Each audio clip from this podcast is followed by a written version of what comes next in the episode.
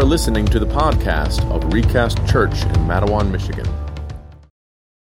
Hi, my name is John McGinnis, and we are supported missionaries by you guys. My wife, Johnny, is down here. Two of our kids, uh, JD and Lindy, are down here. We have two other daughters. Well, I'll share more about this a little bit later. Uh, they are married and, and doing their own thing right now, so we'll talk about them a little bit, a little bit later. Um, I wanted to share a little bit. Eventually, today, we're going to end up in Ephesians chapter 4. So you can feel free to turn there if you'd like to, um, or we'll hit it the next, the next uh, time when I get, get up to speak here. But I want to share some statistics because what we do is we do pastoral theological education uh, around the world. And again, I'll, I'll, go into more about what we do later. But, but there's some, some stats that are pretty important. And as we know with all stats, things can be skewed, things can be depending on how you lead the questions. But I, I came across these in some research, and, and I like where these lands, uh, where these, these stats kind of kind of land. Um, within within uh, 2020 or so, let me jump over here. Actually, we need to go back a couple slides, if you can. One more. And there we go. Uh, before 2020, um, some, stats were pulled up, and uh, they found 2.3 billion, uh, billion people around the world claim to be Christians. Now, that's going to be uh, basically just people who claim it. All stripes, people we may agree with, we may not agree with, people who very, very well are believers, and some who may not be. But, but around the world, 2.3 billion people claim Christ uh, and claim to be a Christian. Shouldn't be a surprise that the next highest underneath that is at 1.8 billion is Islam. Um, I've had the opportunity to travel a lot, and I don't think there has been a single place I've gone in the world where you don't see Islam have at least some sort of a presence, if not a major foothold. And that continues to grow, especially in regions in the Middle East and, in that part of the world. The next group is not really, they don't want to be a group, and it's the 1.2 billion that say they're unaffiliated. These are the people who, um, who claim to be religious or spiritual, but they don't want to be nailed down to any particular world religion. They just, they maybe believe that there's something out there besides themselves. The, the, the fourth highest here is the 1.1 billion uh, Hindus around the world. I just had the opportunity uh, a couple months ago, a month and a half ago, to go, go to Nepal, and I was at the border of Nepal and, and India. We were teaching there, and I really got to see firsthand Hinduism and just the complexity of that system and what they believe and, and what all that, that means. And Hinduism is, is really just an incredible force out there right now when it comes to world religions. And the last one being 500 million Buddhists. 500 million claim to be, to be Buddhists around the world. Again, mostly in the, the Nepal, uh, India, in, in, that, in that part of the world as well. Now, then in 2020, um, we have another group. Uh, it was the it was Gordon Conwell Theological Seminary, their their uh, missions wing of that of that seminary. They did another survey and they updated it just a little bit, and they came across the idea that about 2.5 billion claim to be Christians. They raised it just a little bit. 2.5 billion people claim to be Christians. Then they took that group and they narrowed it down to uh, 285 million claim to be evangelicals. And by evangelicals, we mean that they, they, they claim that Jesus Christ came to this earth, he lived his life, he died uh, on the cross for your sins, rose and rose, rose again for your sins. Now, even within the evangelical word there, we may see a variety that we would agree with or not agree with um, on many areas. But taking that number, uh, 285 million people, or million uh, people who claim to be evangelicals, that breaks down into about 4,100,000 local congregations around the world that are evangelical. 4,100,000 congregations that meet around the world. Now, we're going to assume that each of those congregations have at least one pastor. Now, at this church, there may be multiple pastors. At my church, there are multiple pastors. Throughout the U.S., most churches have multiple pastors. But what I have found as we travel the world and we visit churches in, in other countries, that is usually not the case. Most churches around the world only have one pastor. Um, so we'll just take that number, which means there are about 4,100,000, more or less, pastors in the world today that are evangelical pastors. Now, taking that number And using another stat that Barna, the Barna, or not Barna, that um, Gordon Conwell came up with, it shows us that 85, they say that 85% of pastors around the world have little or no theologi- formal theological education. And, and you think, well, that's, that's hard to believe. And that's because we live in the country where there's a seminary or Bible college on every corner. And, and, you, and you look at there and you say that um, these people don't, you know, do they really not have formal theological education? I've been here before, and I, I think I've shared the story about my friend Edgardo, um, one of my very best friends uh, in Costa Rica. And Edgardo was very faithfully attending the church every time and just was faithful and knew God's word a good bit, never really ever been trained. The pastor of the church, for whatever reason, left and went to another church. And literally on his last day, went to Edgardo, took his Bible, and said, You know, you are very faithful in this church and you're, you, you're studying well. Why don't you become the pastor of this church? Hands on the Bible and then, and then left. So my friend Edgardo was a pastor for eight years before I met him, and he had zero theological education. Okay, and I've seen that time and time again as we train pastors um, over in, in Eastern Europe and in Africa and so forth, where these, these men, they just they have no formal theological education. They just have a desire to, to study God's word. Uh, so we have found this to be very true. 85% means 3,485 pastors around the world have little or no theological education. So the question that we're going to address this morning, as we talk a little bit about our ministry and what we do, and as we read in Ephesians, is going to be the question why should pastors be trained for ministry? Now, that's a, we think it's a no brainer type of a question. Of course, pastors should be trained, but it really needs to, we really need to take the time and, and look, look at that. I'm going to read for you Ephesians 4. This is where we're going to be at today. Ephesians 4, we're going to look at um, verses 11 through 16.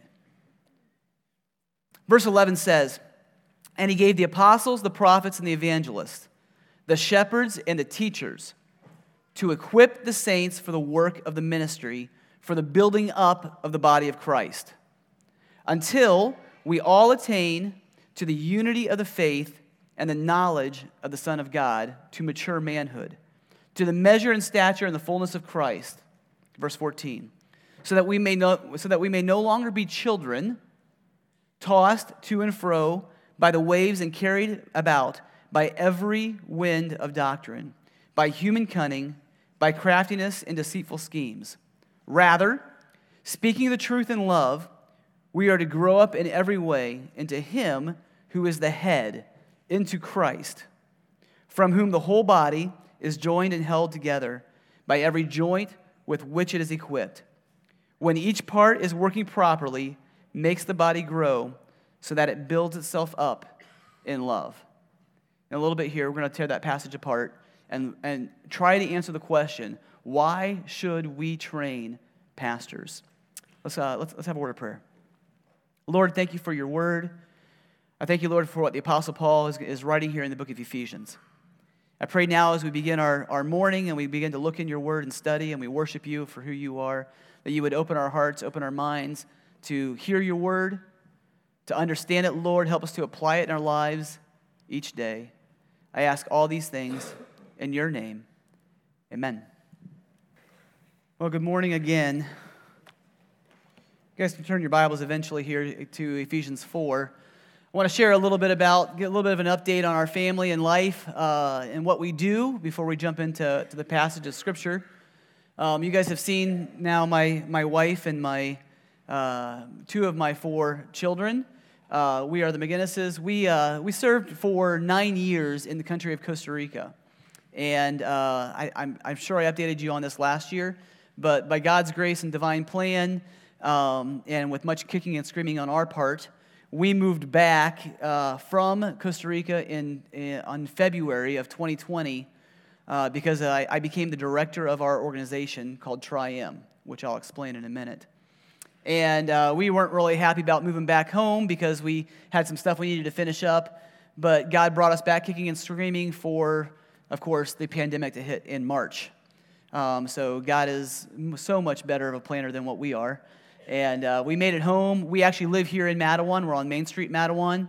Uh, we are the house that has the uh, newly painted porch. So if you drive by and there's a white painted porch, that's ours. Um, we were able to do that a week ago, finally. Uh, but that's where, where we live, right there on Main Street, Mattawan. And uh, we have actually owned that house prior to leaving. Uh, I served for six and a half years with Pastor Don at Berean Baptist Church. Um, and then God moved us from there to the country of Costa Rica and now back here. Uh, I have, we have four children. Last summer was a crazy busy summer for our family. Uh, we had two of our daughters get married last summer. Uh, Megan on the top there, Megan is our second oldest daughter, and uh, she was married in May, like the end of May. And uh, six weeks later, my second or my oldest daughter, uh, the second one in our family to get married, was Katie on the on the bottom down there. And uh, Katie was married. Zach is Megan's husband. They live here. He works for, for Zoetis and lives here in Kalamazoo. Katie married a uh, U.S. Marine and uh, who is now, as of a couple days ago, off for four months doing training, which means I'm one of those dads now whose daughter is moving back in our home for four months while her husband is training. Um, and we will have Katie starting mid this week, mid, middle of this week until sometime in October, uh, which we're excited to have her, have her home. Uh, but that's our family. Uh, Ireland and JD then are still at, at home, and uh, they're both doing school through Liberty, uh, Liberty University, Liberty Academy online, is how they're doing their education. And uh, it's a little bit about our family. Um, our, the mission, as we look at, ta- at, at Tri-M here, um, the mission of TRI. I'm going to do the next slide there. Should go back one, I think. There we go. Our, our mission is to assist national pastors uh, and leaders to be better able to teach, uh, excuse me, be able to reach their people by teaching, equipping, and strengthening them, especially in areas of limited access to traditional missions and wherever there is a critical need for true biblical teaching. So we really focus in on the teaching, equipping, and the strengthening of pastors. And we do this in areas of the world where maybe it is just not readily available. It could, maybe it's not available because it, it's, it's out in the middle of nowhere and it's just not, people don't go there. And we have several locations. I was just in Nepal, and the place where we go in Nepal takes about three days to get there. Um, it is a, I was telling Jay just recently, it's a very uncomfortable trip to get there. Love being there, love teaching it, but the whole trip itself is really, really hard physically. Um, but we are in, in parts of the world where it's just hard to get to, or maybe maybe it's not as hard to get to, but theological education is not readily available at an affordable way for pastors to go to it. So that is what we do as a ministry. Uh, uh, has been around really since uh, the early 90s, was kind of formed in, nine, in 1990. Uh, 1992, we held our first module in the area of, of Romania. Um, I became the director of our ministry several years ago. Uh, we were still living in Costa Rica, and in 2019, I believe, um, I had traveled about 125, 130 days out of the year I was out traveling. Um, as the director, I, I go to the countries and I, I get to teach. We do a what's called a player coach model where we lead and we actually do the teaching ourselves as well. Um, but I get to teach as well as um, observe and see what's going on, making sure that our modules are doing the way, functioning the way they should, um, as well as as we open up new countries, I'm usually one of the first guys in there to, to see if that's even, even possible. Uh, like this coming year, I, I will do a, a good bit of teaching. Uh, between now and the end of fall, i am I'm, I'm going to be heading to Central Asia the end of August. I'll be back in Costa Rica with my son. I'm taking him with me. Uh, Costa Rica in September. I'll be in Rwanda, Africa, and then in the Mediterranean after that. So I, am pretty stacked. Uh, the, way, the way we do it, it's kind of, we're very atypical missionaries we're very, very busy, and then it's a lull, and it's very, very busy, and then a lull. And in these lulls, the, the downtime, uh, we prepare and we train and we study. Uh, and I get very antsy at that point.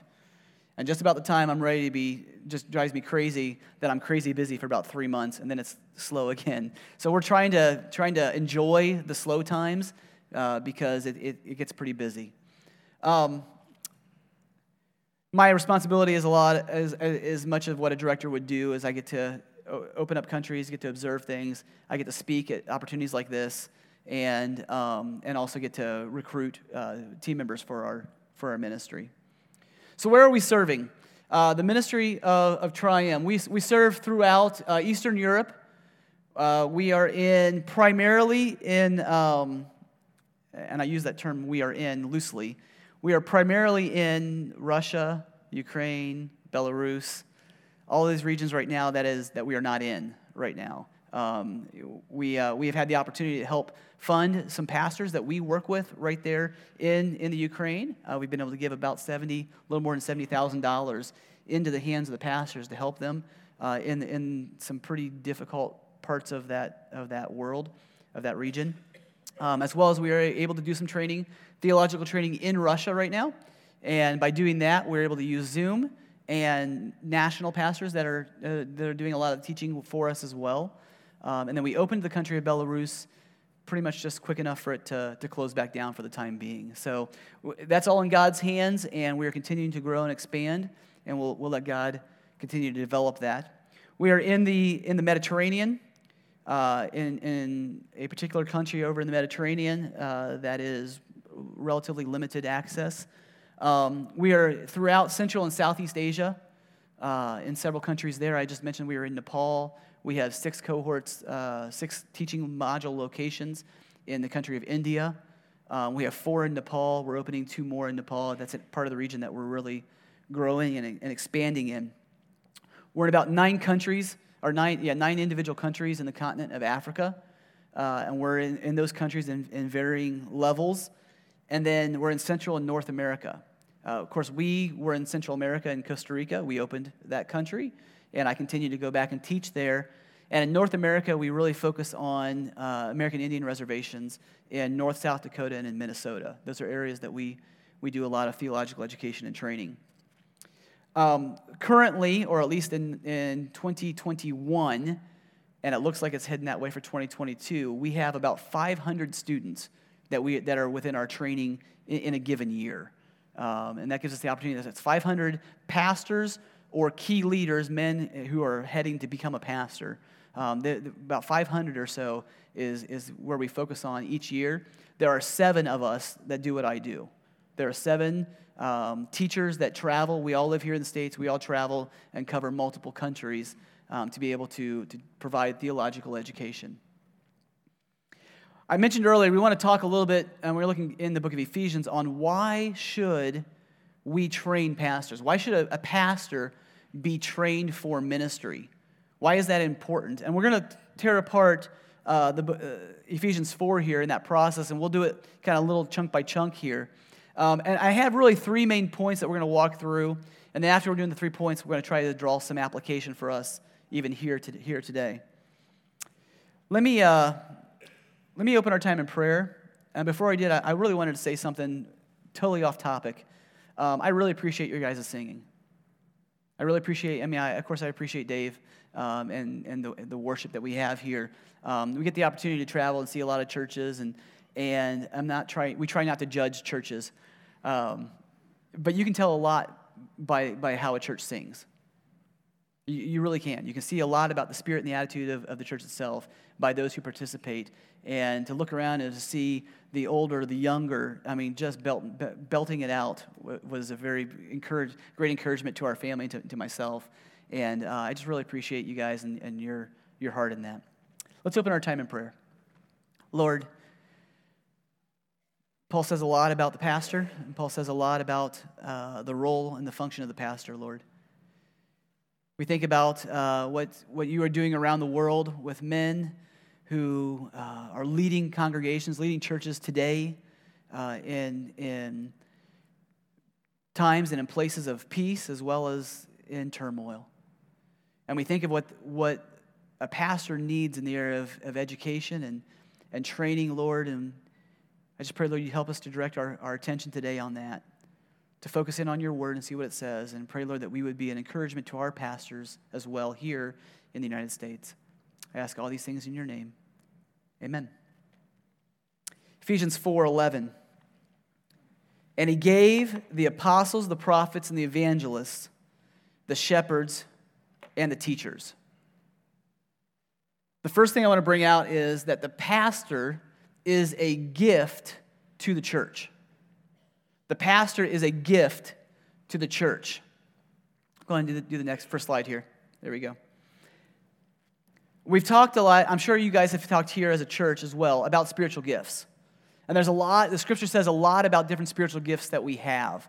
Um, the book of uh, Romans, Romans 12, talks, list, makes a list of several spiritual gifts. It talks about, by the way, we're not going to have a lesson here on spiritual gifts. That's all. I'll let Pastor Don deal with all of that. But prophecy, serving, teaching, exhortation, giving, leadership, mercy. These are gifts that have been given to you and I, to the church, for the building up of the body of Christ, for edification. 1 Corinthians 12 goes and talks about words of wisdom, words of knowledge, words of uh, faith, healing, miracles, prophecy, distinguishing spirits, uh, tongues, interpretation, and, and, and the interpretation of tongues. There's, there are gifts that have been given to the body of Christ for you and I to have that help us function well in the body. Little side comments here. If, um, if you're a follower of Christ, you have been given a gift, a spiritual gift that is intended to be used in this church. And the question I have is are you using those gifts? Are you plugged into a ministry? Are you doing that? Because that's why, that's why God gave you those gifts. Not for yourself, but that you can be using that for the building up of the body of Christ. And along with these gifts that we have all been given individually to help build up the body of Christ, God gave us gifts in the church in the form of the apostles, the prophets, the evangelists, the shepherds, and the teachers to establish the church and to build it up and edify it. One of the gifts, or two of the gifts given to the church, are the apostles and the prophets. Ephesians 2, Paul had just written previously, Ephesians 2:20, Paul says, he's talking about the church built upon the foundation of the apostles and the prophets, Jesus Christ himself being the cornerstone. Now, there are, there are some uh, churches and, and denominations that, that talk that they have these apostles, people who claim to be an apostle. And I was in Latin America for years, and we saw a lot of those guys. Um, and really, this is not what I think we're seeing here in this, in this passage. You have the apostles being someone who, who uh, of course, had witnessed and saw, knew Jesus Christ firsthand and saw the resurrected Christ. And you have Jesus, Jesus had his, his disciples, his 12 apostles that, that were around him and that, that were part of his ministry. And as we read throughout the book of Acts, you begin to see how these apostles carried on the ministry of Christ when Christ er, ascended into heaven, carried on that ministry to really form what we know of as the church today. So they were saying, hey, look at Jesus Christ and what he did, and they began to meet and form these congregations. Prior to that, you have over here, you have a group that were called the prophets. And the prophets, we think of, tend to think of more of the Old Testament prophets. The prophets looked towards this guy called Messiah, who we now know as Jesus Christ. And the prophet and, and, and the major minor prophets and throughout scripture, we see these prophets that were there, and they said, This guy is coming, Messiah is coming to rule and to reign. And then Christ comes. Now the apostles are saying, This is who it was. This is who the, the Messiah, that's Jesus Christ. And this is the foundation the bedrock that we have for the, for the church that we know today. The next group you have is listed here are called the evangelists. Now, uh, evangelists, I think we've all heard of evangelists. We think of maybe D.L. Moody, we think of, of Billy Graham. Um, I, I, I don't know if you realize this, but I'm a pretty cool guy. And to prove that I'm a pretty cool guy, uh, when I was in high school, uh, I, took, I took a date, who is now my wife, so it worked, on a date to a Billy Graham crusade. That's how cool I am. I'm just saying, you know. So kids, take your notes, take your, take your, take your dates to the Billy Graham. No, he's not, not possible anymore. But uh, I did that, and we think of evangelists in, the, in those areas, right? There's guys who stand, the televangelists, the guys who stand there, proclaim the word of God, and 8 billion people come forward, it seems like. And, you know, that's what we think of an evangelist. Um, and that's really not, again, what we see here. Uh, Acts 21 talks about a guy by the name of Philip the evangelist, and Paul's traveling, and he stays in the house of a guy by the name of Philip the evangelist. And what Philip was doing was, Philip was, was going into other regions and was sharing the gospel and establishing uh, these churches and so forth there. Kind of what we think of modern day missionaries would do. So he gave the apostles and he gave the prophets to give this foundation. He gave these evangelists, these guys that had the entrepreneur type attitude that goes out and, and it really expands the reach of the gospel in that area um, to places that maybe they don't know the gospel. So you see the church now beginning to grow.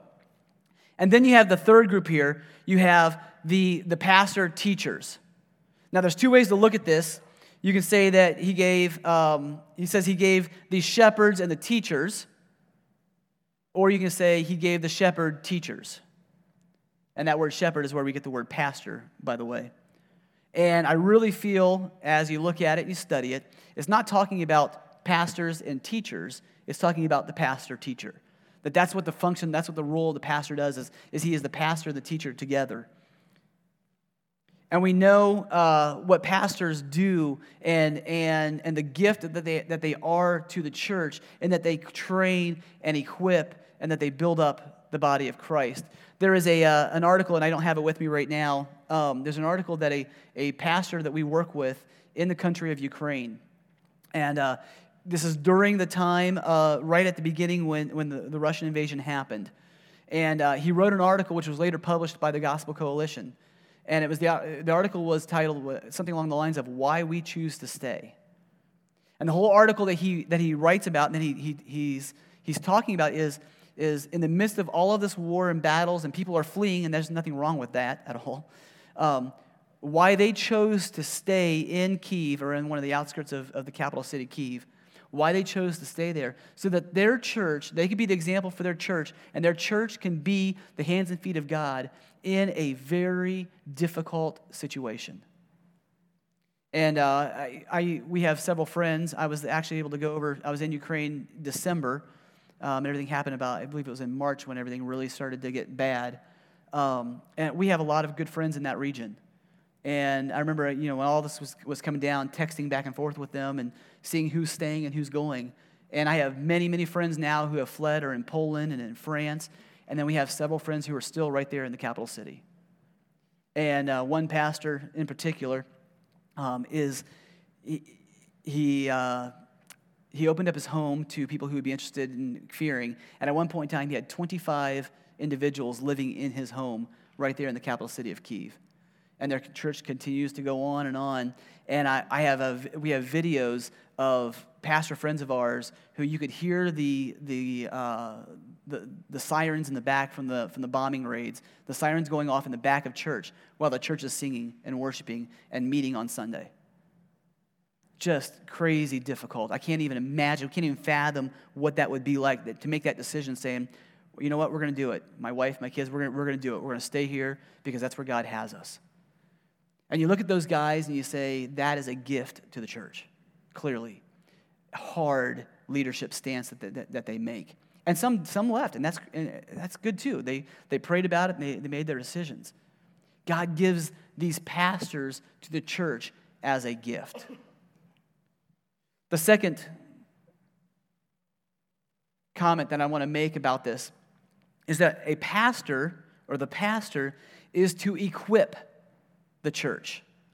The next verse we have here in, in, verse, in verse 12, it says, to equip the saints for the work of the ministry, for the building up of the body of Christ. The role of the pastor is it, the pastor is definitely a gift given to the church, but he's given to the church with a purpose.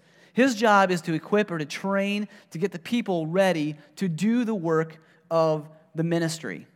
This idea of equipping is the idea of completely furnishing. Um, we, we watch a lot, probably too much, um, HGTV. All right? Uh, we, we, you know, we moved back to our home and uh, from, from uh, Costa Rica. Our home was newly remodeled by, by our church and was a huge blessing to our family. So we like, you know, we had the nice clean walls and kind of a new blank slate to go off of. And we're watching HGTV and, you know, you, if you ever watch the, those renovation shows where they, they totally remodel this house, but then they go through and they like put this particular couch and they're matching furniture and they're matching curtains and then they get the picture just right and they're getting this perfect vase that was just a great deal at this thrift store and now it looks perfect right there and they're, they're staging the house for the people to come back in and see it. That's what the idea of equipping is is to get it ready to get it fully equipped fully ready to be viewed and to, to function. It's kind of like parenting. You know, as parents, we should be equipping our children for adulthood and for the rest of life. Uh, we've we got two adult daughters now that are married, and it's kind of funny. My wife, uh, when our daughters turned turned about 16 or so, so it's it's Ireland's time here. Um, she just keeps pushing it off. Uh, but when they turn about 16, they have a responsibility. The, our, our girls do, and that's to make um, dinner at least one for one day of that entire week. And uh, it starts off you're having a lot of mac and cheese and then it goes to more complicated type meals. Um, but that's kind of, and, and, the idea was my wife, you know, helps them in this process, of course. And um, my, the idea was we want our daughters to be able to cook and to be able, be able to do that. And you know, we have two son-in-laws that are very thankful for that at this moment. Um, but it's kind of funny because we get the phone calls from uh, Katie, our oldest daughter. She's like, Mom, I have this, this, and this. What can I make for dinner? and Johnny will walk through with them, and you know we'll, we'll talk about it and stuff. But the idea is we equip our, our children so that when they enter into adulthood, they can function. That's, that's what our role as parents is. You know, we, we, yes, we love our children, yes, we want to have them there. I'm glad Katie, our daughter, is moving back with us for four months. It's going to be fun. We, but we didn't, we didn't train them so that they could live with us. We raised them so that they can go out and that they, they can do what they, what they were intended to do. That's what the pastor does, and that's what the idea of, of equipping is. A pastor's job is to train the church, the saints, to do the work of the ministry so that the body of Christ, the church, may be built up. The problem is you, when, you, when you go around the world and you see a lot of churches, you, a lot of times I see a lot of totally exhausted pastors because the pastors are doing everything within the church and the people come on Sundays, they listen to the message, they sing, they go home, and then they come back the next Sunday, and then they sing and they listen to a message and they go home and they don't do anything. That's not how the pastor is to function. The pastor is to train you and I so that we can do the work and we can minister in the body of Christ, particularly in the church. The problem is with our culture is we want what is easy and what demands the least amount of effort. I love technology. Okay, I'm, I'm a, like it or not, I'm an Apple guy. I love the fact you plug it in and it all works. Okay, so I, I like easy. I like that. And the problem is, is that creeps into how we function here as the, the body of Christ. And I don't know if it's, we're, we're, we continue to try to figure this out. I don't know if it's the COVID, the post COVID culture or if it's the culture of the United States before we move back and we just don't realize it. Um, but it, it's, it seems like much of many of us, we just don't want to do stuff. You know, the idea of, of watching church on TV, um, there's parts of that was really good and needed during, during COVID, but that gets, it's, it's easy to do that. And we need each other. Talk about that in a minute. Until when? Verse 13 tells us until we all attain the unity of the faith and of the knowledge of the Son of God to mature manhood to the measure and stature of the fullness of Christ. So the pastor is to be training and equipping until we all attain unity of the faith. Now, yeah, unity is kind of a hard thing for us right now in the culture that we live in. So that alone tells me this is going to be a while. And then it says to the knowledge, understanding who God is at, at, a, at a, a very deep level, to mature manhood. The pastor is to be doing this until you and I, till we are mature and able to handle these things. So, so this is a task that's going to take the pastor a long time in doing. This is not just a one and done sort of thing. So the, the pastor is to equip the church, the pastor is a gift to the church. The last thing here in the, in the remainder of, the, of this is that the pastor is to protect the church. The pastor has a responsibility, a role of protection over the body of Christ. Verse 14, so that we may no longer be children tossed to and fro by the waves carried out by every wind of doctrine, by human cunning, by crafty and evil, uh, sorry, and deceitful schemes. So Paul t- begins here and says so that we're not like children. Now, I, I, uh, I've worked with youth and adults, and I did a little bit with children. Children's not my ministry, not my forte. Um, I, I, do it. I, of course, we, we do it often, but um, not, not my biggest strength. Um, but I have learned around the world, um, I do like it to an extent because children are relatively gullible. And uh, all I, I, am all over the world. I'm in areas where they don't speak my language. And uh, my dad taught me a magic trick a long time ago. And I, I, I mean, kids are around. You just, all you just got to do is like that. And you're like, Ugh. and I've got him in there, and I'm able to hold their. You know, why am I able to do that? Well, first of all, I practice a lot on how to do it. J, JD's actually better at this than I am. Um, it's a McGinnis thing. We, we learn it. And um, it's because they're easily tricked. They're easily tricked. And we are not to be like that as followers of Christ. We hear something, we hear a, pastor or a speaker say something, and we're like, oh, that sounds great. And we start going over this way, and it makes a lot of sense. But really, when we dig down deep into the theology of it, you're like, that does not land with Scripture. That does not, that does not go with what Scripture says. So we need to be the people who are not easily tricked like a child. And then it talks about basically like being like bobbing in the water, following the currents and the waves with the wind blowing. It's like it's like taking a and Jana, we talk a little bit about fishing here. It's like taking a bobber, a cork, and throwing it out in the middle of the water, and you just watch it going, and it'll go wherever the current goes. The wind blows, it moves over here, and that is the world we live in today, and that is the United States. We follow the next coolest thing and the thing that sounds the greatest without really digging into what does this really mean. And we, as believers, as followers, of Christ, we are not to be like that. And it is the pastor's, one of the, one of the responsibilities of the pastor is to protect us, to be able to help us, to open our eyes and say, hey, think about this. That's probably not the best book to be reading or the, the, probably not the best way to do this particular thing. Winds of doctrine, human cunning, crafty, eh, craftiness, and deceitful schemes. These are the words that the Apostle Paul uses here. Part of the pastor's job is to protect the church from the things that may sound or look good. They may look cool, but in reality, they are man's twisting of Scripture for the sake of relevance and convenience. I mentioned earlier about online church. Now, I, I like that I can watch services online. Um, I've had the opportunity to watch my home church, to watch their services on five different continents. Okay, so I appreciate that um, to be able to, to, tune in and be able to catch a service. I don't get miss on what's going on in our, in our current services as well as it's just encouraging and I, and I really enjoy that. And I, I've talked with many pastors, and the funny thing is, it's not just here in the U.S., all over the world. Churches, I mean, in Nepal, in India, in Africa, churches at one level or another, they've had to move to an online format during COVID so that their people could at least tune in or listen in on, the, on their phones or whatever and be able to hear what's going on. And now, the biggest struggle that pastors have is getting people back into our churches, getting them back here because it is convenient to watch a service in my pajamas in my home. And yet, we need this, and I'm preaching to the choir because we're all here. We need each other. We need to be able to see each other, to encourage each other, to hold each other accountable. How was your week? What's going on? How can I pray for you? That, that, that rubbing of shoulders, the iron sharpening iron, we need that to be here together.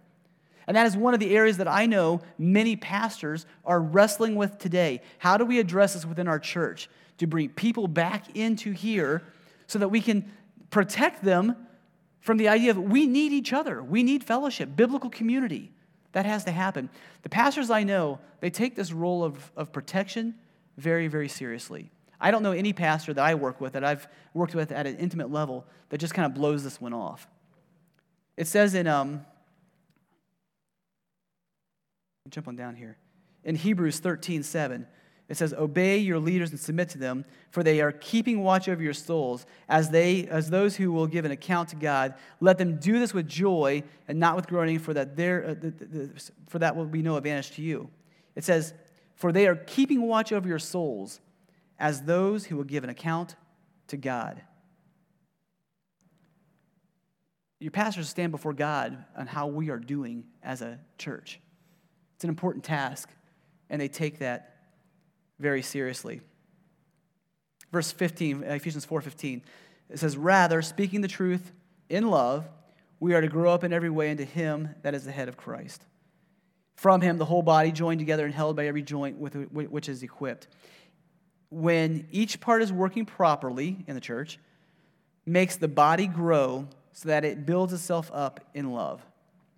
So, the goal here of the pastor is to see the church equipped, working properly, and growing up itself in love. That is the goal of what a pastor is to be doing.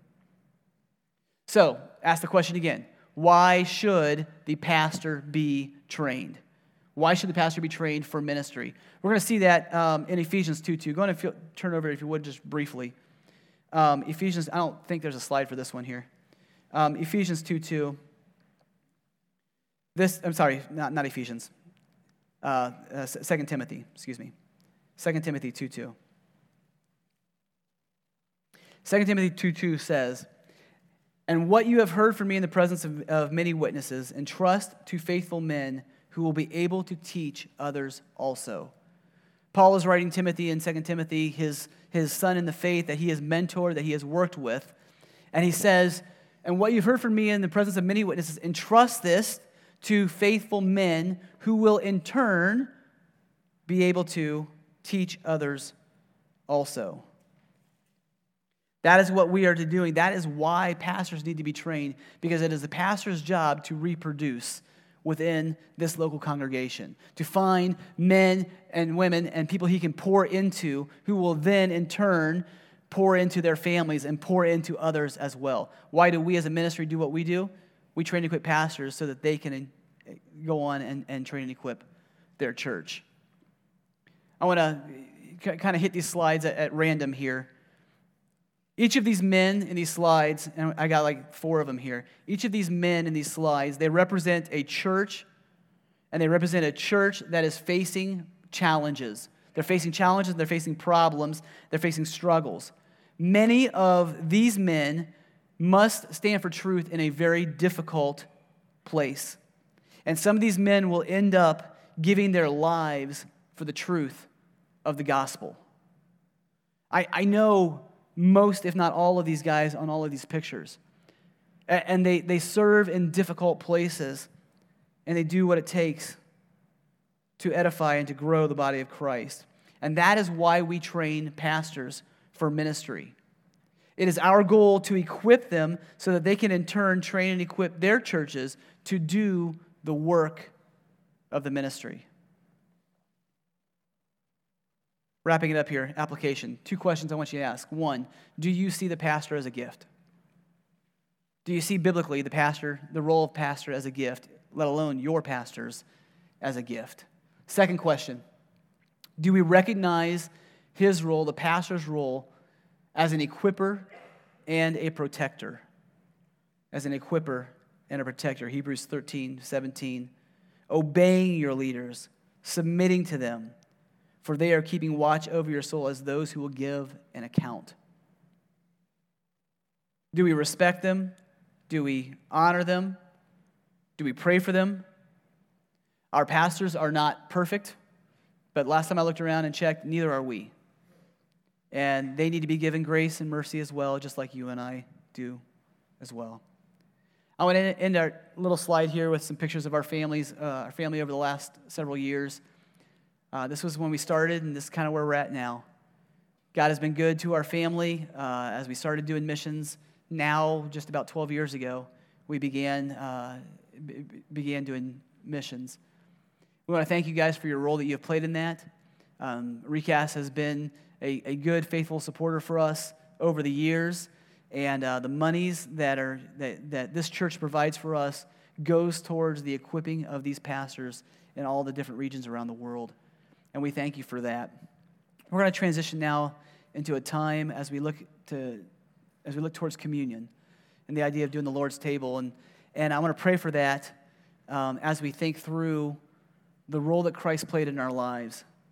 Because we, we train pastors all over the world who are meeting with believers all over the world. I, I really like the song Dave, Dave's Right, that last song of that first set, just about my favorite song now the idea of, uh, uh, uh, of worshiping God and how we are all together worshiping, to God, worshiping the Lord.